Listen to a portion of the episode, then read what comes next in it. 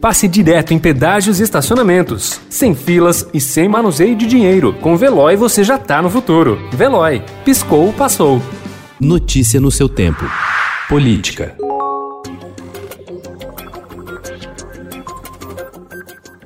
A lei federal que determina o pagamento de um piso salarial para professores não é cumprida em 252 das 645 prefeituras paulistas, ou 39% das cidades do estado. As informações são de um levantamento inédito feito pelo Tribunal de Contas do Estado de São Paulo, a que o Estadão teve acesso com exclusividade. Prefeitos, principalmente das pequenas cidades, alegam dificuldades financeiras para arcar com os salários dos professores, que sobem anualmente acima da inflação desde 2009, quando começou a vigorar a lei do peso.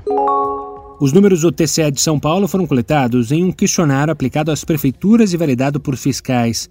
O levantamento foi feito com base nos valores pagos em 2019 para os anos iniciais do ensino fundamental, considerando a jornada de 40 horas semanais de trabalho. Pela lei, em caso de carga horária menor, o valor deve ser proporcional.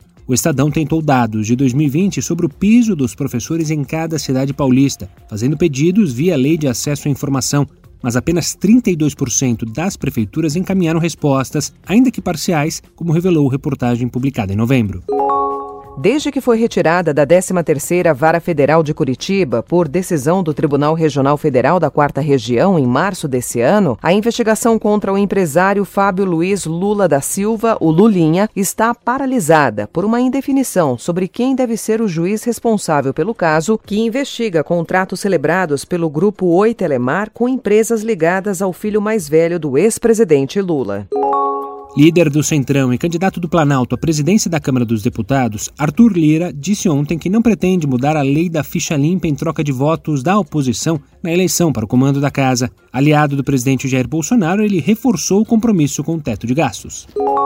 Após mais de um mês internado no Hospital Português do Recife, o ex-deputado federal Carlos Eduardo Sintra da Costa Pereira, conhecido como Cadoca, morreu na madrugada de ontem aos 80 anos, vítima da Covid-19. Cadoca nasceu em abril de 1940 no Recife. Formado em Direito, começou sua trajetória política nos anos 1960. Atuou como vereador em sua cidade natal, foi deputado estadual em Pernambuco e também foi eleito deputado federal pelo Estado quatro vezes seguidas seguidas. Notícia no seu tempo. Pegando a estrada ou só indo no shopping? Com o Veloy você já está no futuro e passa direto em pedágios e estacionamentos, sem filas, sem contato e sem manusear dinheiro. Aproveite 12 mensalidades grátis e peça já o seu adesivo em veloy.com.br.